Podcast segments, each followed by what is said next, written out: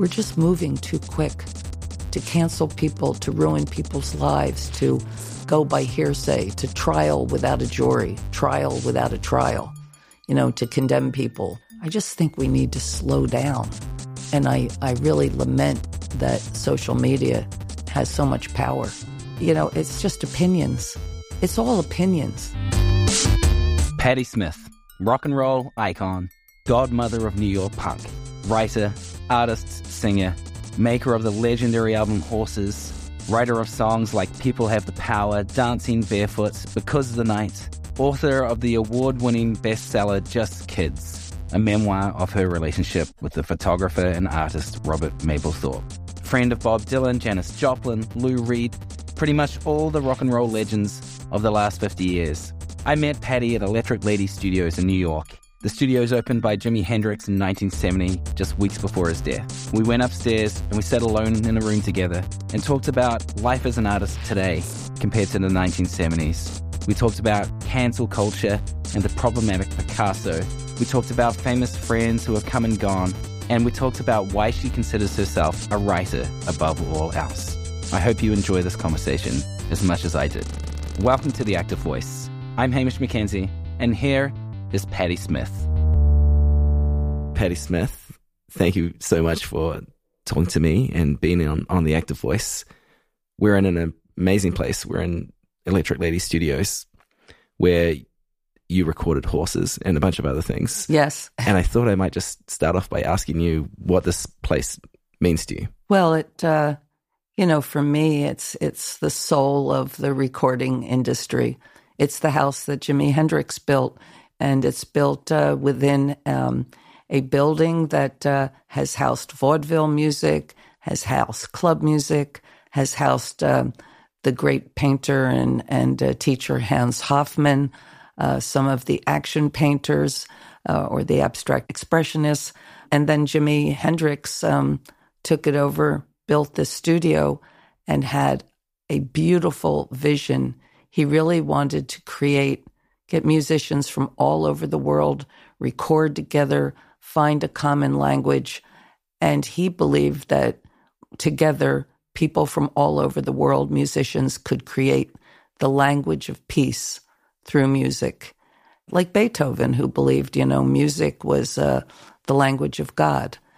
So when I come in here to record, whether it's talking to you or um, doing a new song or whatever my task is, I'm always um, grateful, you know, to be here and conscious of its history and even my own history here. I, I recorded my first independent single, Piss Factory, uh, here in 74. So I have a long history with the studio. You were here for the opening, you were telling me, 1970? Yes. I was here for the opening in August uh, 1970. Jimi was on his way to the Isle of Wight and he opened up the studio and had, um, that's how I know what his vision was because I got to meet him on the stairwell because I was too shy to go into the party. I was only around 22 or, you know, however old I was you know, I was a little hesitant to go in. And he stopped and talked to me and told me that he was also shy. And we talked about his uh, vision for the studio. I never thought that I'd ever record. I had no thoughts of recording. I didn't imagine that I'd have a rock and roll band. I was writing poetry. And then I wound up recording my my first album and it it always it was sort of beautiful but heartbreaking when we started recording to realize that he had such visions for the studio, never got to realize them. Mm. And here we were mm. in the same studio. Did you feel some sort of debt to Jimi being in yes, that space? I felt a debt to his his vision. I felt a debt to the fact that he wanted to do new things. He wanted to break ground. He wanted to bring people together. And I always feel that debt. And it's a good debt, though. It's not a burden. It's it's a good one. Do you agree with that sentiment that music is the language of the gods or the language of peace, whatever the phrase was? Well, I mean, I'm I, I don't adhere to any specific thing. Some people say that poetry is. Some people say dance. You know, I, I think they're all beautiful. And in the past, you've said that if you had to choose between music or between rock and writing, it wouldn't be a hard choice and that you would go with writing. Am I interpreting that correctly? No, that's right. I mean, I love, really love performing and I love the connection with the people. And I feel privileged to have uh, recorded like 12 albums. But always since I was a child, I wanted to write. I've always loved books. And, uh, you know, the, I could live, and I've already proved it to myself. I can live without performing. I can live without uh, creating records, but I can't live without writing. I write every day, you know, something. I wrote this morning before I met you, and I, it's it's part of who I am. It's part of my daily practice. And uh, what does it What does it do for you? Well, I mean, first of all, I have a very active mind, and it allows me to, um, you know, it's like a, a, a, river of stories and a torrent sometimes of stories and thoughts and ideas, and it allows me to, um, you know, to, uh, you know, empty myself and give them to others. But it just makes me happy. It makes me feel like I've I'm contributing something. And sometimes, even though it might sound conceited, sometimes I write stuff that I just like reading. I'll write some. I'll write to entertain myself if it because I only publish maybe maybe a tenth of what I write. So a lot of my writing is just keeping up with the craft of writing, um, developing my skills, just writing because my imagination is flowing into my pen. And some of it is just a learning process, writing the same paragraph sometimes 15 times till you get it where you want it to be. You know, a lot of writing is excruciating, mm. uh, laborious, and tedious. And, uh, but sometimes it's just exhilarating, like, you know, how it must have, you know, all creation is exhilarating, whether it's painting or, you know, you come upon a lyric or improvise in front of, you know, thousands of people and it, you just, you can tell you're, you're, you're on a roll. You know, it's, it's, uh, it can be very exciting and it can be a great burden. That can be. what do you, what do you mean by burden? Well, it's sometimes, you know, if like, because writing has such always been such a part of me, it makes it hard to just live. You know, also, like if you're a photographer, you just want to look at the desert or you want to, you know, walk down the street, but you can't help freezing this moment or taking this shot because you're compelled to do it. You see the shot, and so you can't just simply walk down the street, you know, or writing. I could be at a party or I could have, I can be at the opera. I can be somewhere where I really want to be, but it something triggers my mind. So I always keep a notebook in my pocket, sometimes writing in the dark and often uh, things I can't decipher because I'll write words on top of words. But sometimes I just, I'm so grateful to have a, a vocation that I've had and chose very early in life. But every once in a while, I just wish I could just you know, kill. I could just proceed. I could just not, you know, want to turn everything into something else. But that's what artists do. Robert Mapplethorpe and I used to talk about that. I remember once, you know, we had no money and we were walking somewhere at night, and someone had left a pair of alligator shoes. I don't know if they stole them or what, brand new, really expensive, beautiful, glowing alligator shoes on the sidewalk. And Robert, we stood there and looked at them. And we had this little game, and I'd say, life or art? And he said, if they fit me, both, which just meant, was he going to put them in an installation? Mm. What was it? Did they fit him? Well, they were a little big, but he stuffed a lot of toilet paper at the end of them and he wore them occasionally. But then they found their way into an installation. But um, yeah, we used to have that, that little game, life or art you know. and you walked in here with a notebook, and apparently I scheduled this interview, and during your usual daily practice of writing time, does that mean you're writing uh, like in pen and paper most of the time? Oh yeah, I, I always write. Yeah, I write by hand. See, there's yeah, you know, wow, and, beautiful, uh, beautiful handwriting for people who can't see this, which is everyone. Very tidy all the way through and, and tight. Yes, I'm a, I have really nice handwriting, Yeah. but it's I worked at it. But I was also raised in you know early you know early fifties, and penmanship was an important part of our education. Right. I learned how to write with a uh, nib, you know, quill. Oh, wow. And and uh, an inkwell, and uh, till I was in second or third grade, then we went to pencil. What was that transition like? I know that's a random question, but going from quill writing to pencil writing. Well, less less ink on my clothing because I was very sloppy, but I was very taken with that. Um, I wasn't really skilled at first with that. Um, it's very hard to get just the right amount of ink in in your nib. But later, you know, when I got a little older, I would try to copy the Declaration of Independence because that's why I have such good handwriting because I wanted to write like that. You know, I'd look at these. Um, oh, the, the visual style. yeah, the of it. visual. It. was a visual thing, yes. But I write in my notebooks and then transcribe them later. Or actually, I hate transcribing. So um, Lenny Kaye helps me. He's always helped me transcribe because he's a really fast typer. And Lenny Kaye, of course, is The my guitarist? my guitarist and great friend for half a century. Right. And even in the 70s, he would, um, sometimes I would write orally and we would sit and he would just type it out. Oh, wow. What a great friend. Yeah, he's, um, you know, we have different ways of helping one another. And for instance, I'm working on a book and uh, I write every day. And then in the afternoon, I call him and he gets his computer and he, uh, I read it to him over the phone because he's in Pennsylvania. And then he sends me the document and then I, I can edit it. So, you know, I used to transcribe my own things and occasionally I do, but I'm really slow and it's very, I find it tedious and it makes me lose interest. You know, I like to edit on the computer because then I don't have to write the same paragraph over and over and over. I can see it in different forms. Why do you think he does that? Why does he do that for you? He's my friend.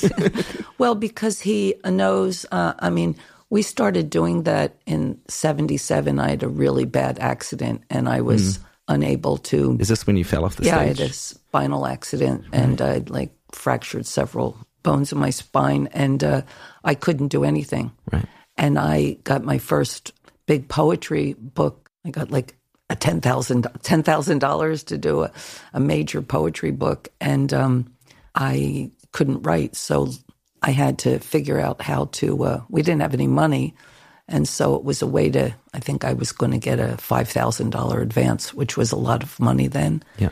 So Lenny would bring his typewriter and sit by my bed, and he would sit there because I, I couldn't figure out what to do because my mind was working fine.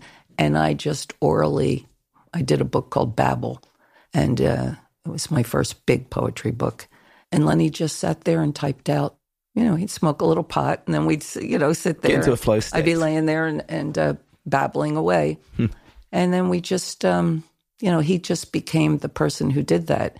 Uh, when we'd write manifestos, I'd write them by hand and he'd type them out. Uh, I'm just such a slow typer. You know, I typed all, a lot when I was younger, Mm. but in my own time, you know. Yeah. But he's a speed typer. You know, he was like one of these people that I don't know how he does it. He just flies, mm-hmm. but he does it because we do things for each other. You know, we we both excel in different things, and so we we help one another. In a way, it's a lot like writing songs. I mean, we wrote a lot of songs together, Ghost Dance and Free Money and Jubilee and Fuji-san. I mean, lots and lots of songs, and it's sort of the same. You know, he writes the chords and I write the words, and so it's just a, a, a different way to collaborate. I have a naive question for you, which makes me seem a little silly, I think. but It's okay. I, I'm 41. You turned 76 not, not so long Mm-hmm. ago. And you've had this relationship with him. Like Lenny was with you for your first poetry recital. uh, Since correct? February 71. Yeah. So my naive question is, what's it like to have a friendship like that that's spanned the decades and has been so close and collaborative? Well, it's it's it's great. I mean, the best part about it is he's alive because I was fortunate.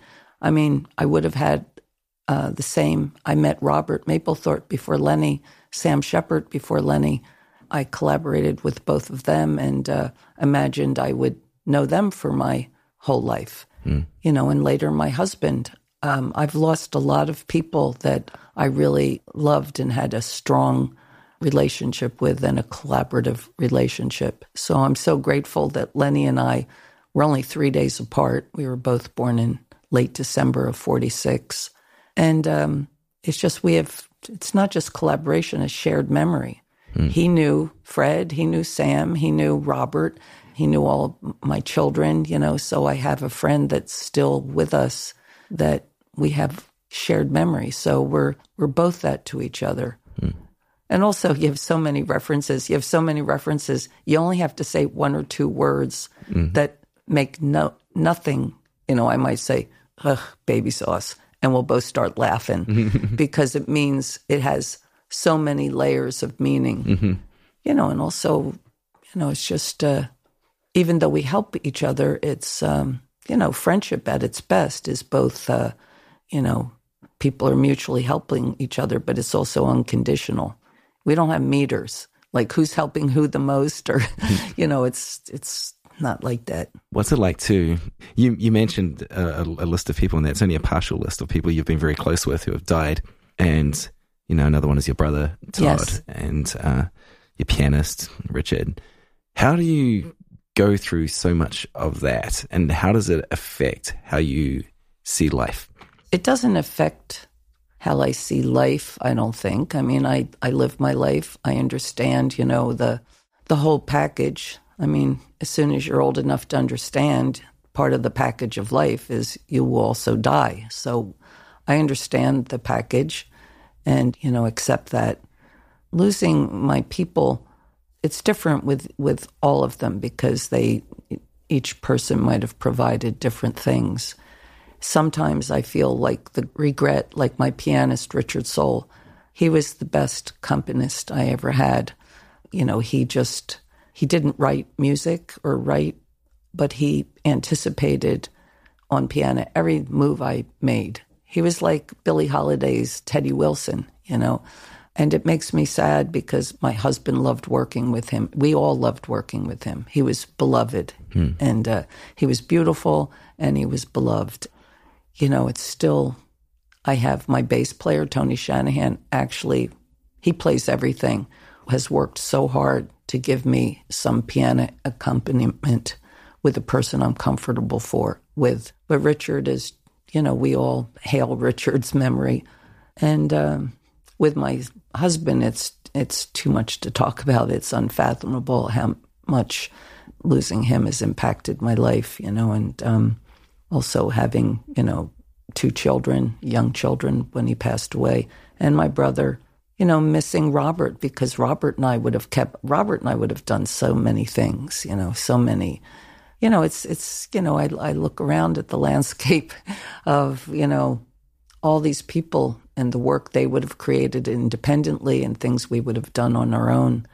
Uh, Sam Shepard actually lived the longest and you know, I always, Sam and I always imagined we'd grow old and be like, you know, old Samuel Beckett characters writing away until we were 90. Mm-hmm. I really expected that. Mm. So, um, yeah, it's, uh, you know, I have kids who are awesome and I have new friends, which I'm grateful for, but I don't know. You just, I'm, I'm grateful to be alive. I love being alive. I love working and and and seeing new things. I still have great enthusiasm for new work, new films people make, new books people write, whatever I can possibly do.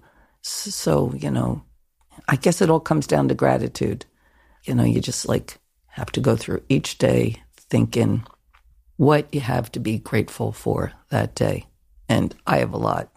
My mother always taught us, you know, the value of relativity she had she always said this thing i've said this before but it's like ingrained in my mind. When i was a kid my shoes were in ill repair and my family didn't have any money to get me a new pair of shoes. And uh, i was uh, maybe sad about that.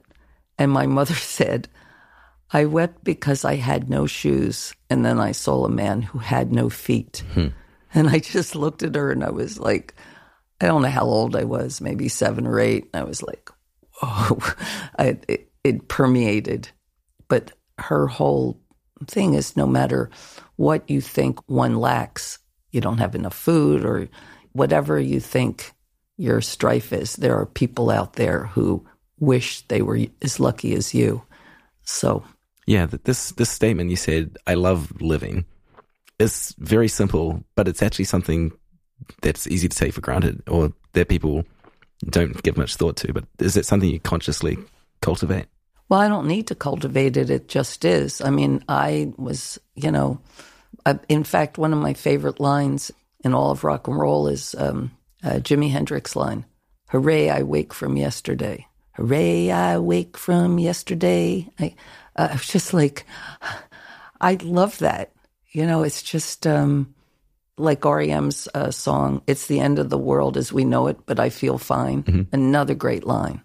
You know, and I just think of these two lines because one, I'm sort of old fashioned and I do mourn a lot of the changes in our world and how cultural changes and just all kinds of changes. But um, things are not exactly peachy right now. well, it's also just how change, you know, economic change, mm-hmm. architectural change. It could be anything. But I these two these two lines, you know, Michael's line and Jimi Hendrix line, they're two good mantras. Hmm. Back to the writing for a bit. You had to.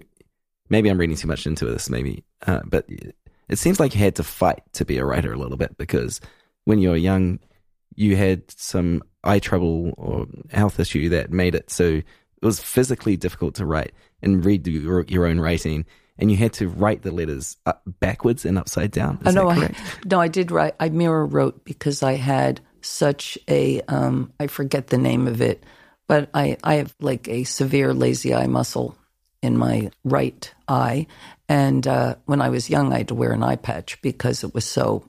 I had like lizard eyes, you know. They, but yeah, that made writing itself frustrating, but not thought, mm. you know. So I would make up stories in my head. I was too young to. The idea that stories would evaporate if you didn't write them down didn't read you know i hadn't thought of that yet i wasn't i made up stories in my head all the time and if i lost one there was a new story so, no, my struggles weren't really that. My struggles are just because I'm not, I was very resistant to learning mechanics, um, grammar, sentence structure, all the things that we had to do. I, I just, I just, my mind could not uh, grasp all of that. And it, it all seemed spelling, all these things that I made mistakes on in my papers or stories we had to write for school. I would always get a great mark in uh, imagination and a fair mm-hmm. mark in execution. And to this day, I, I have to, I'm much better, but I have to sometimes go to a dictionary or go to a thesaurus or just read other people's sentences to see how how do you use a semicolon because uh-huh. I can't quite. No one knows I, how to use a semicolon.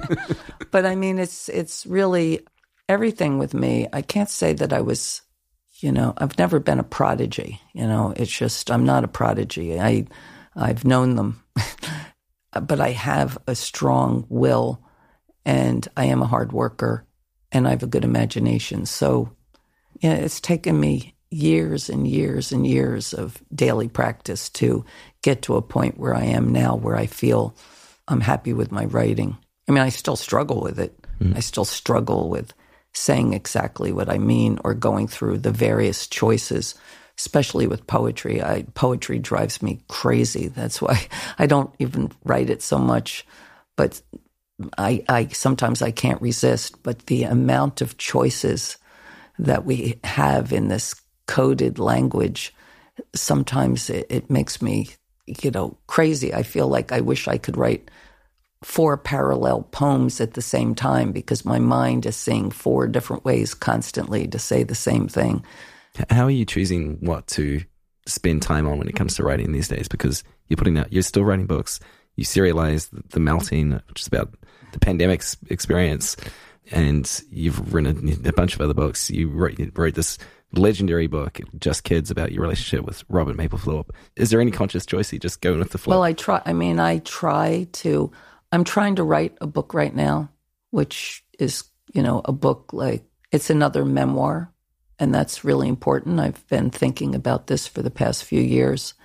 And I keep interrupting myself. Like during the pandemic, the melting.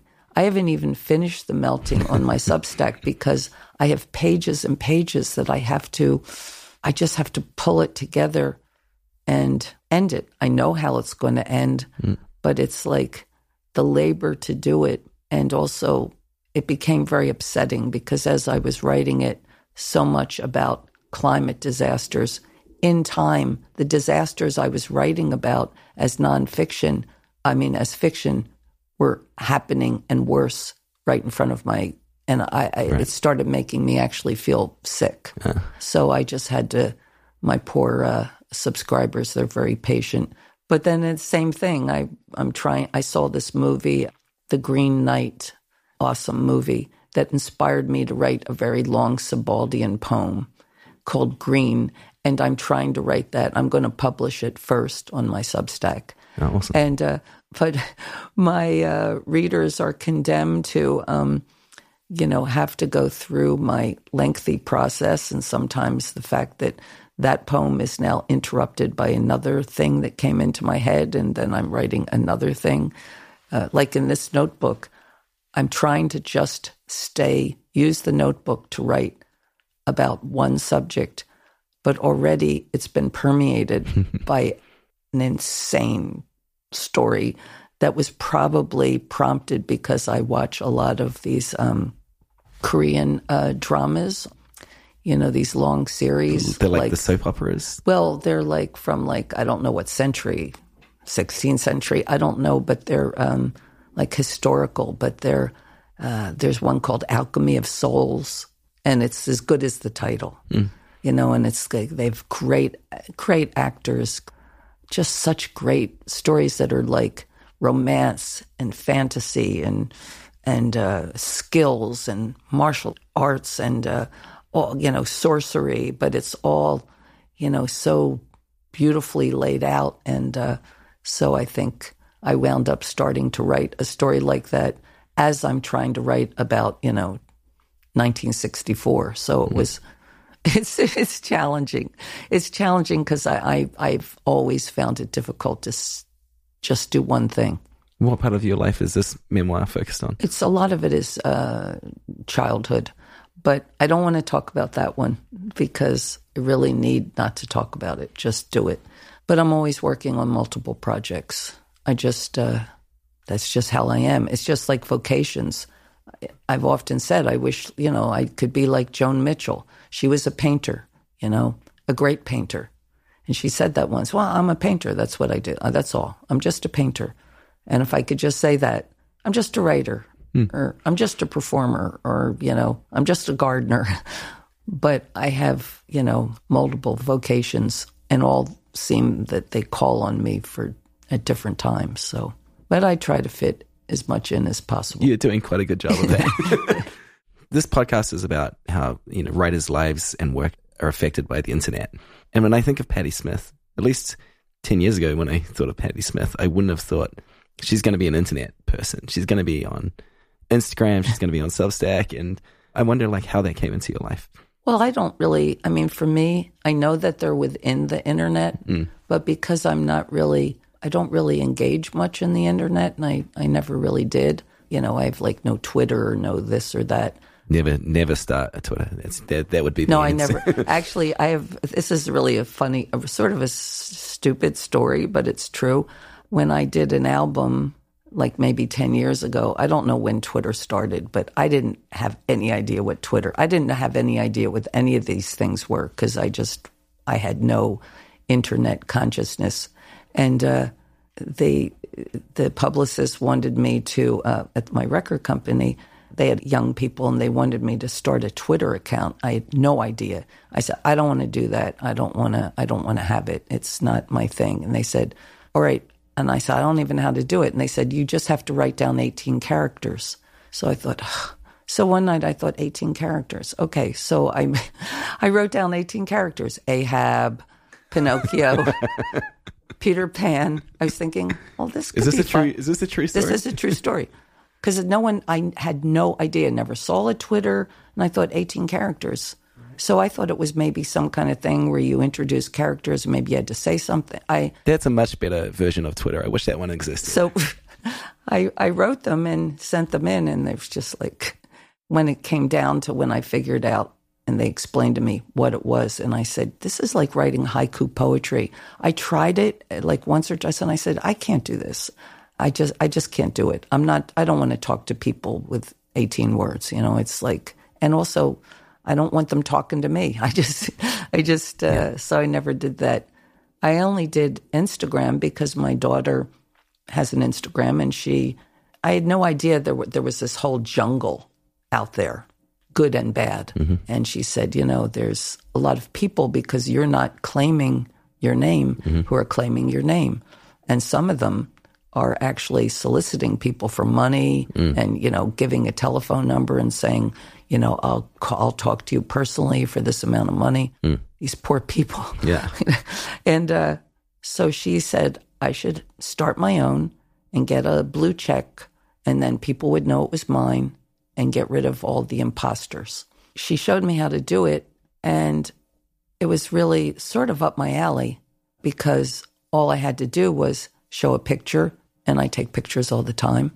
I've taken thousands of pictures, and it, it could be a Polaroid, or it could be a it could be a picture that you took, you know, out in the street, or and write a little something. So I thought, well, that's that could be nice. Mm. And actually, yes, I'm involved in the internet, but always in my own way. I started my Instagram. I made it my own way. It looks my own way, and my preoccupations are my own. And I don't allow, or I just get rid of when people are provocative or want to start fighting or politically or want to try to sell, you know, um, some kind of, you know, shares in something or offering people money. I keep try to keep it clean. Mm. It's not always possible, but I try to keep it clean. You've got a million people following you on Instagram now. Yeah, I don't, I don't know how that happened. My my daughter was my first, and I said, "Oh, Jesse, that's so nice. I I have a follower." She said, "Yes, it's me, mommy, but it's gonna it's gonna gonna, be change." Before we knew it, it grew so fast. You know, I was really surprised.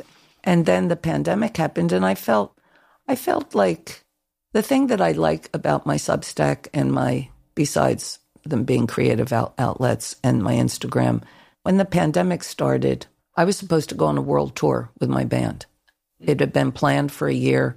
We were going everywhere, from Australia to you know everywhere, Europe and Scandinavia, a whole year, and uh, it was shut down like days, only days before. I mean, literally days. Like March twentieth, I think everything was shut down, and we were supposed to go on the road like March twenty fifth or something. It, but it was like that. All of a sudden, the door was slammed. My so suddenly, you know, I was seventy three or whatever, and uh, um, with a bronchial condition, which is chronic, and I've had it since a kid, and so I was high risk. Oh, yeah. So I went from going to see the world with my little suitcase to being totally confined. And also going from, you know, as a writer, it's very solitary, but when I'm on the road, that's my public life. That's when I'm engaging with the people. And all of a sudden, I was confined and really confined to saw nobody but my daughter For how long? for two years Wow. till, you know, In the prime of your life as well, Patti. yeah, in the prime of my. so, um, yeah, two years we had no work, and it kept filtering on to the third year. But I found having, you know, doing the small interaction there is with the Instagram and then the certainly the Substack, having people comment not in a mean way or putting things down or or misinformation, but talking about things like writing or you know maybe a little childhood recollection or even just giving me a compliment, whatever, whatever it is, it kept me engaged with the people in the world. My connection in the internet to me, in terms of my own contribution to me, has been it's not going to change the world, uh, not going to you know break any barriers, but it does give people a place where they're going to uh, either be entertained aesthetically or just because I'm reading them Uncle Wiggily or, you know, taking them on some little shaggy dog excursion, which I will do, or in, or sitting there with my cat, Yeah. or suggesting really great books that might be a little obscure and uh, translations. Another cool thing you've done is take the like give people a look behind the scenes when you're on tour, like a, a tour of the quarters you're staying in, or Yeah. the like backstage area, which is nice and it's hard to access for normies like me. And No, it feels just like like- you're in communion with people. No, I like to do that, but also show them like my process. Uh, I'm going to start this thing for my subscribers. I sort of started it with Green with this poem. I was joking that I was had the my my little symposiums, my writers symposium, and one of the one of the uh, comments was from somebody named Frederick W. I think, and he said it's a Smith posium. And I thought, that's great. So now I'm starting my Smith Posium. and one of the things that I want to do this week is uh, just, for instance, show my subscribers how a song is written. Oh, awesome. You know, where the idea came from. How a song I wrote myself, which I don't write a lot because I From the uh, archives, you mean, or a, a no, I song? just would do it. Oh, well, okay. it, you know, it could be an archive unless I'm writing a song, Mm. but also writing a new poem. I'm t- I'm showing them the process of writing this darn poem green. I showed them my notebook pages, and then oh, I worked out the one part that's the prose part, and then I type it out for them and I read it for them, Mm. just so they can be in semi real time, see the process. But I was thinking like a song I wrote myself, My Blakean Year, for instance. It would be nice to tell them how I wrote it, you know, what uh, inspired me to write it, how I figured the chords, and then perform it for them. You know, just uh, just because a lot of people ask me that. How do you write a song? How is writing poetry different than writing lyrics? I could show them. I saw some footage from your 76th birthday show in Brooklyn, and you're extremely energetic up there and playing a pretty arduous show. and it struck me that you don't have to do this. You could be, you could be just chilling out. You could be in, in- enjoying a quieter sort of life. But you, it, it- something obviously drives you to do it. What is it? I like performing. I like it also gives my people work. It also gives me a chance to play with my son, who's a great guitarist, and uh, you know, just to see the people. But in terms of the level of performance, it's just what I do. You know, it's like I've always been an energetic performer. But I mean, I'll do a ballad. I I once covered Rihanna's song "Stay." It was okay. I just loved it so much I couldn't resist trying to sing it. I mean, I love um, doing very quiet songs, or sometimes Tony and I will just do a song like a Neil Young song with just piano. But if I'm playing rock and roll, I'm the same person. Obviously, I don't have, you know, all the. I'm, I don't have maybe the physical dexterity that I did when I was younger. But you know, there's an aspect of me that is like an old punk rocker. You know, I'm not. I'm not an accomplished musician. I think I'm a, a strong performer. But if I get in a certain mood or if I'm agitated, I'm very similar to what the way I was when I, was in my 20s when I'd put my foot through an amplifier because I was so pissed. But I, I don't know. I just, like I said, if I could just be a writer and just, you know, sit at my desk and gaze at the sea and write my books, that would be fine. But sometimes I just feel compelled to go out there and, you know, commune with the people. What's it like being an artist and writer and performer in 2023 compared to 1973? I can't really say that because our, our culture has changed. When I was younger, you know, we really wanted to break new ground and, uh, you know, create space for new generations. And, you know, I feel that I, you know, somewhat accomplished my goals, but I don't have those same goals now. That's for new generations to do. I mean, at this point, when I perform, I want the people to have, I'm thinking about the night in itself and how they can have a transformative night and how they can leave feeling better or more, you know, with more resolve or with more energy than when they came in. So I don't have any uh, cultural goals as a performer. You know, it's it's different because I'm not part of the uh, our present culture. I'm within it, and I will con- contribute to it, but I'm not building the future. You know, I'm hopefully some of the work that I've done and continue to do will be instructive, you know, but um, it was 50 years ago when, you know, we wanted to change the world. And, you know, we did, I think that my generation accomplished a lot and uh, certainly culturally and artistically. And, you know, we had some, you know, just Neil Young. I mean, you can Bob Dylan, all these people. They're all, all these people are either my age or just a few years older than me. Hmm. You know, I, I know that we did good work, but then in the same generation, Donald Trump and I are the same age. Uh. So you have that to configure. He's less of a good artist. well, I'm saying that my generation, our culture, and I mean, we've always been divided. We've always been divided, whether it's politically, culturally. Some of those divisions, you know, happen because people are different, and some are because, you know, there's good and evil in the world. I just want to do my work. When I perform, my goal is the people have a great night. My responsibility is to them, mm-hmm. you know. But as a writer, I'm trying to do something much more.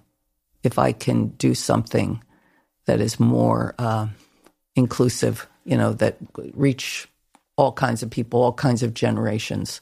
So I have dreams for writing something, something great if I can that's where my aspirations go uh, in in terms of trying to still make some kind of impact mm-hmm. is in my writing. Do you think it would be a a, a book or a long piece of work, or is there book, a specific yeah. thing? I'm, uh, is well, it the book I'm, you're working yeah, on now? I'm, I'm yeah. working on it. Yeah, right.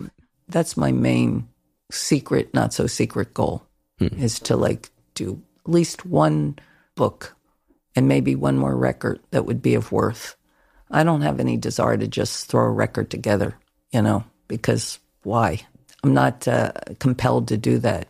But if I have it in me to give one more thing that I think is worthwhile, I'll do it.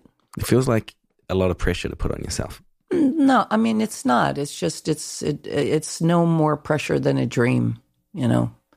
It's it's it's a vision, you know.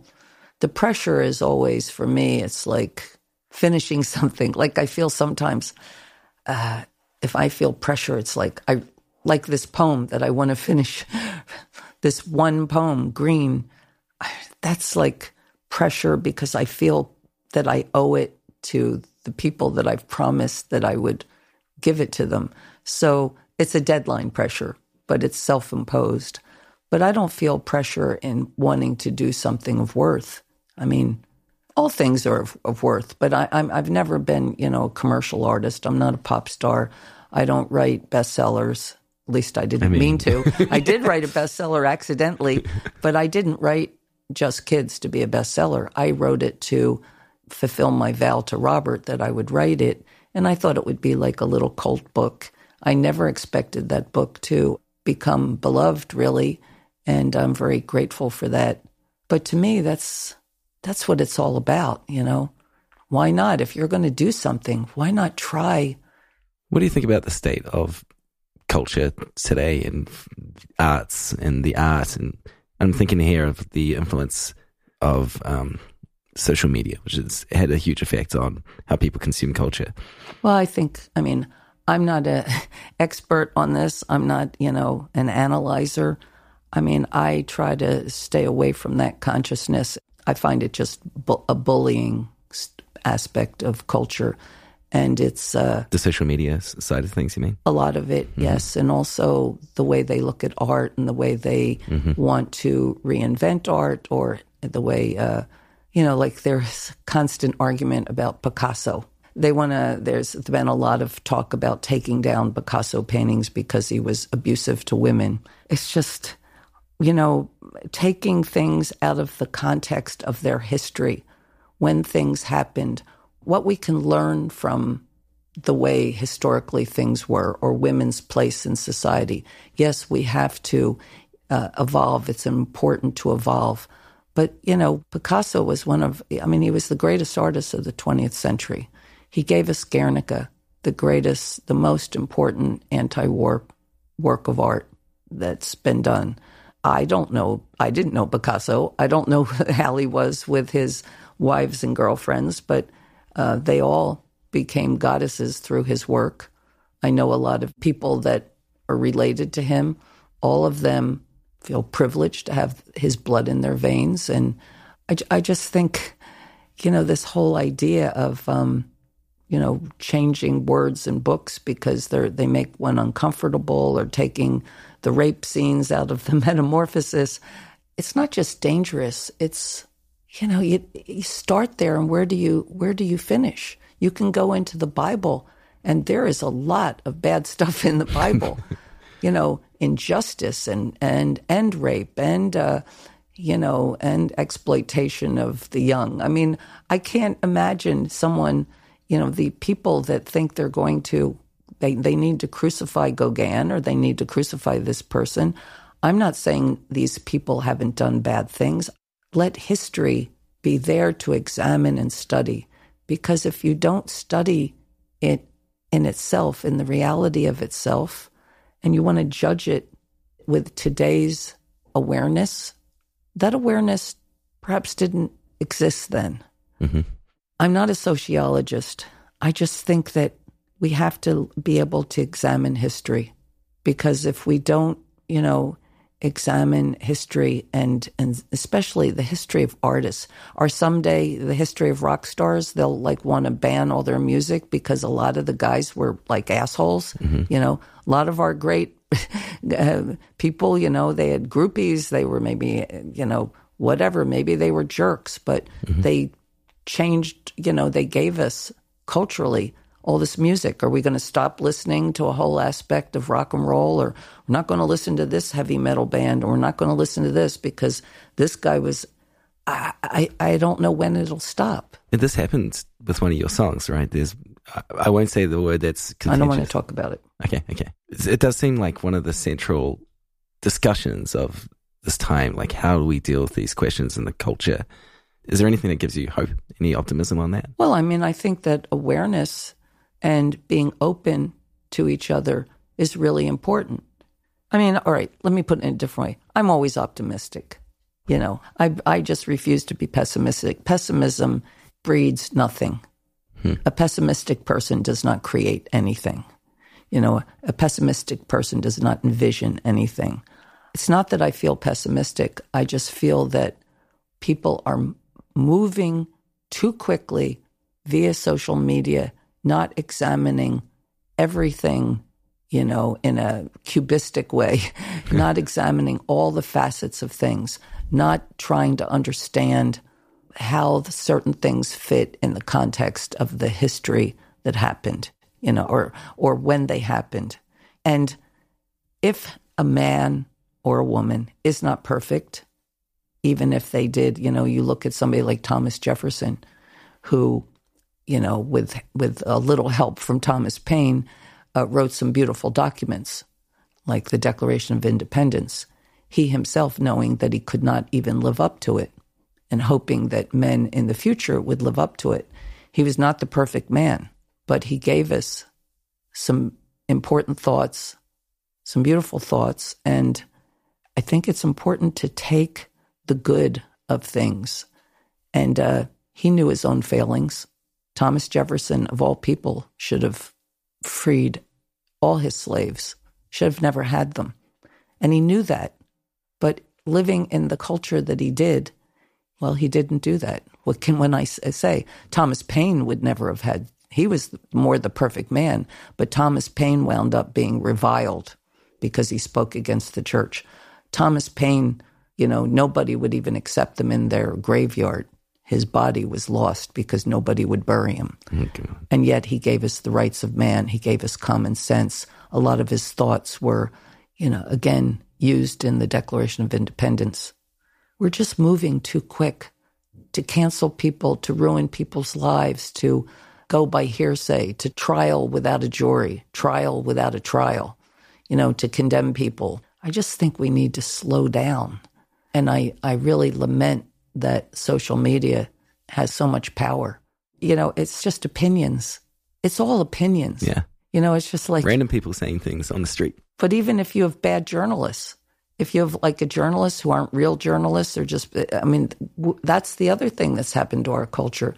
You know, journalism has really gotten, in certain ways, you know, painfully diluted. Is that the word? It's just, I read certain things and think this is not investigative reporting. This is poor reporting. There's a lot of facts. I read things about myself mm. or pe- Robert Mapplethorpe or things people write.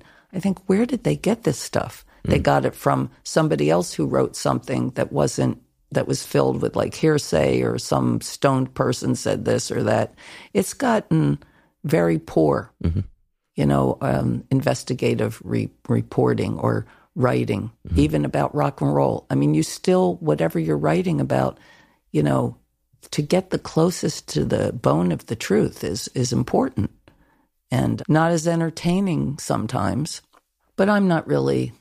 We need people within the culture that can speak out about their own culture, to speak about it in a good way and about other ways. I think that what we need from each generation is to look what are you going to contribute and that's one of the things that we have to remember that each generation, it's not like what you can get for yourself or the fame and fortune you can get for yourself or the amount of followers or, you know, the amount of Grammys or the amount of this. It's what are you going to contribute uh, to the canon of art, music, literature, film for the future? What are you doing for the future?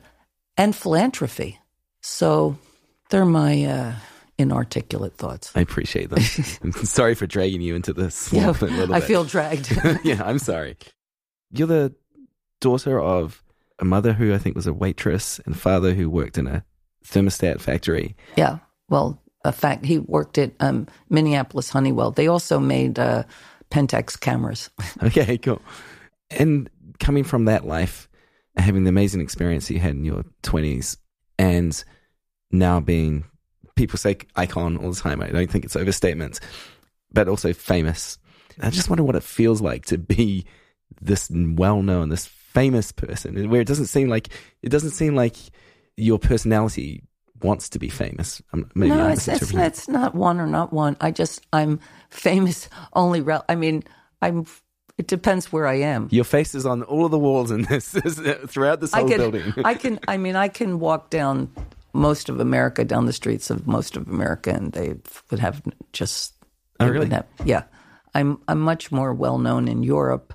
If I go to Italy, yes, I am. I can walk the streets and feel like I'm famous. It's like Patti, Patti, Patti, come in and have some of my coffee, and then somebody will say, "No, Patti, over here, my coffee is better." I don't think about that because I'm really work driven. Mm. I was like a rock and roll star in the 70s for a while. And I mean, I was in Europe. I was a big, fairly big rock and roll star. Mm-hmm. And uh, it was exciting, but it still didn't define me.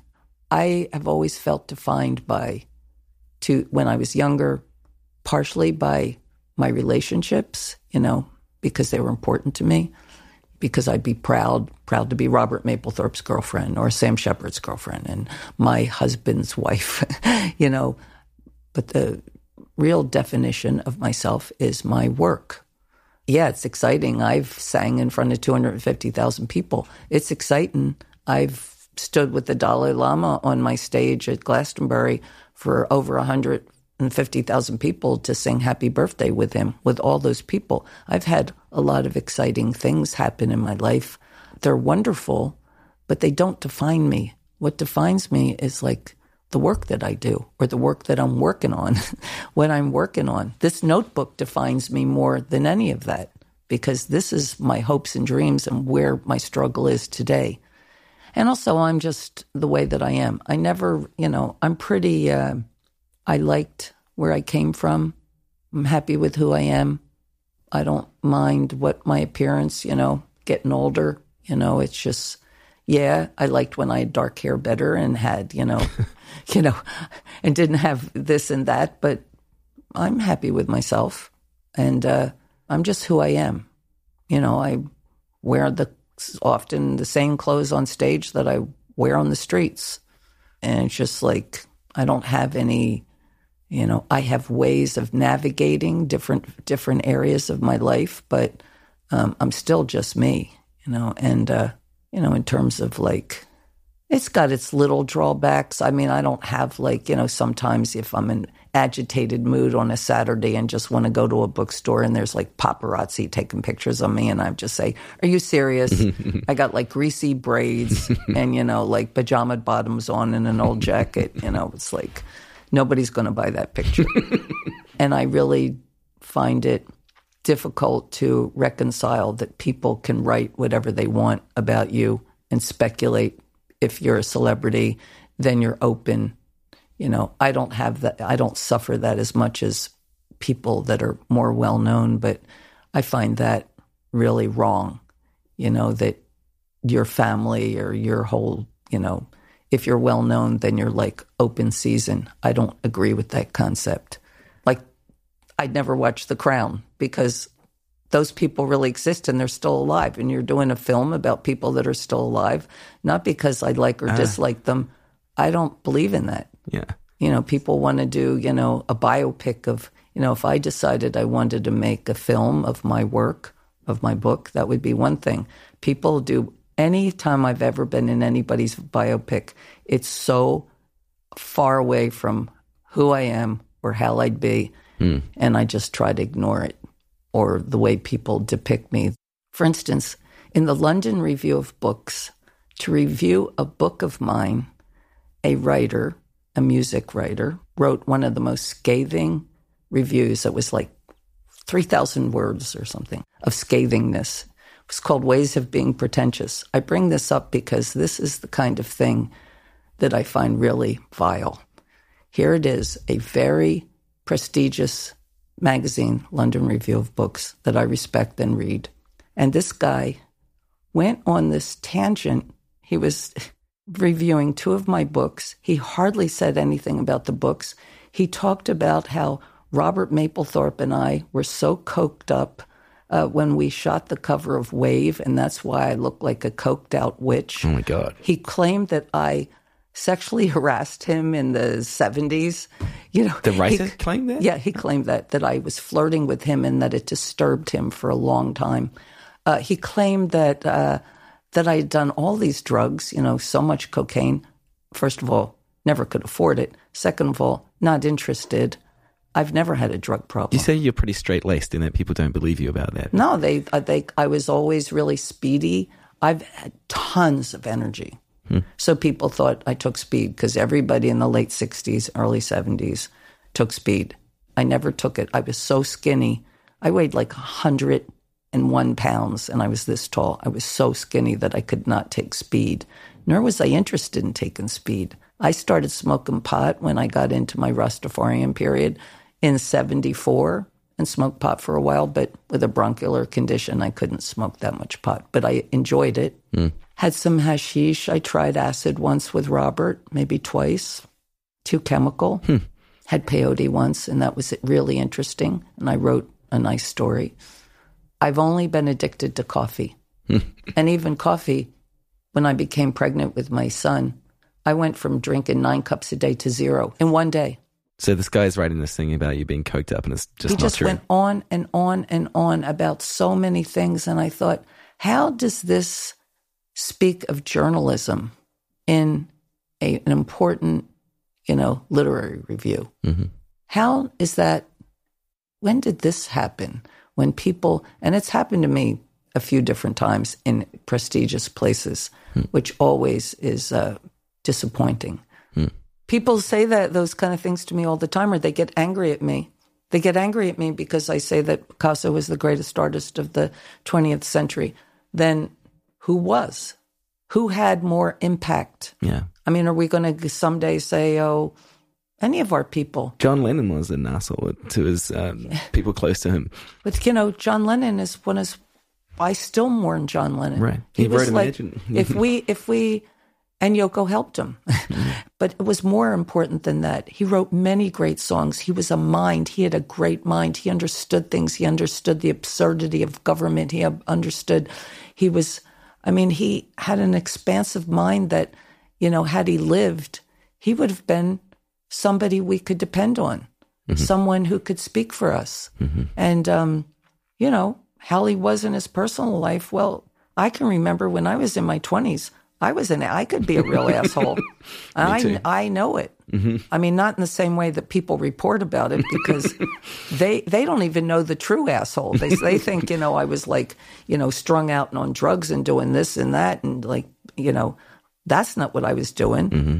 I'll tell you what I how I was an asshole. I was once mean to Karen Carpenter. What did you What did you do? I just like, you know, it was just like I was mean to her because I just thought they were square and they weren't rock and roll. And I got to meet them and I was really awful. I mean, I was young, but I was, I was like, you know, really like, uh, I was on this thing about, you know, rock and roll had to be at this certain place. And poor Karen Carpenter. I'll, I, I still feel bad about that. And I can never tell her I'm sorry. I didn't say anything hard. I was just, I was just an asshole, you know.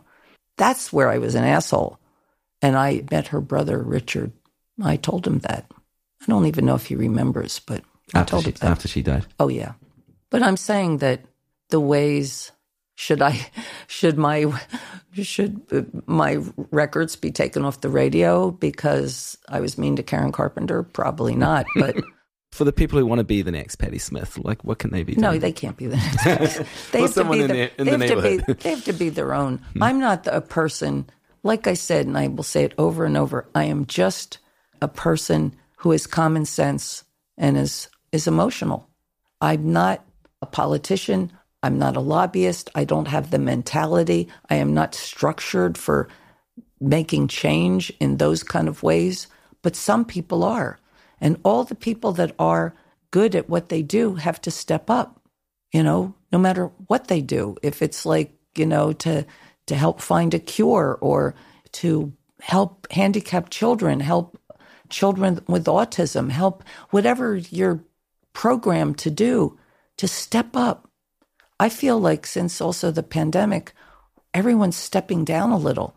They don't want to go back to work. They don't want to be in the office. Okay, but what do they want to do of quality?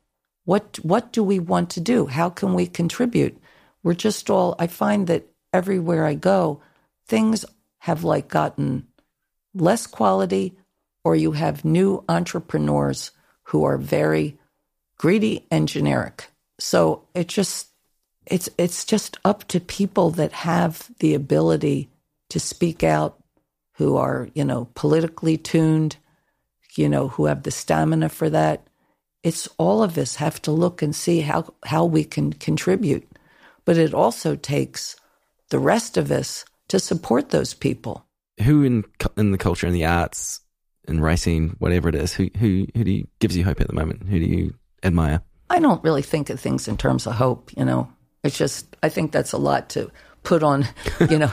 I don't expect, you know, artists and poets or anyone to give me hope. César Aira, I want a new book out of him. He just put out a new book. It's a small masterpiece. It's awesome. It's everything I hope for. You know, and you know, you hope for, you know, a new film, a new performance.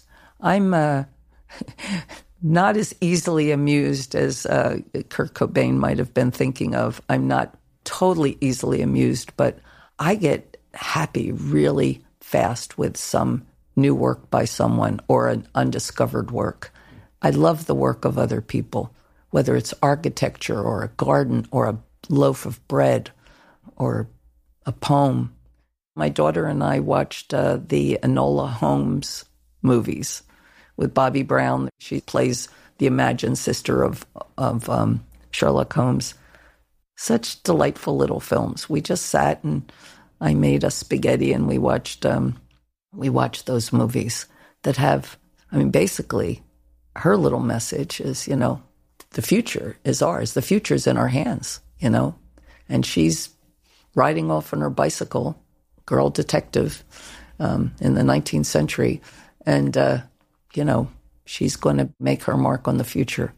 I love being alive, and I love all the things that people offer. They give us their imagination, and of course, there's the other side of what they take. What the oil companies are doing and how they're burdening us and taxing us and uh, and polluting our world. And, you know, it's just, there's so many things, you know, when I think about the other side of things, it can, the injustice in our world is so, the scales are really the injustice is right now on the winning side, which is heartbreaking. But, you know, will prevail. There's that film, um, Night of the Hunter. Did you ever see that? I haven't. It's an awesome film. It's the only film that Charles Laughton directed, and it's a masterpiece. Lillian Gish is in it, and uh, Robert Mitchum plays a bad country priest. It's just beautifully shot. The whole thing is beautiful.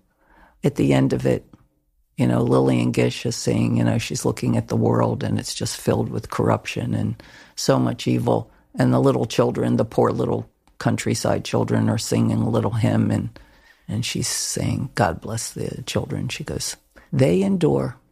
They endure. You know, we do. It's the end of the world and I feel fine. Well, no, it's the end of the world as we know it. As we know, it's And I feel important, fine. important, qualifying. But then there's al- always, of course, hooray, I wake from yesterday. Love that. I think that's a perfect place to end it. So thank you very much, Patti. Thank you for all your amazing contributions to art and culture. Oh, and Oh, thanks. Thank you for joining me in this conversation. Thank you. You can find Patti Smith on Substack, where she shares videos and writing and has serialized part of a book at pattismith.substack.com. That's P A T T I Smith.substack.com. I highly recommend you check it out. See you next time. And don't forget, you can subscribe to this podcast, The Active Voice, on Substack. You can find it at Substack Reads, which is read.substack.com read.substack.com.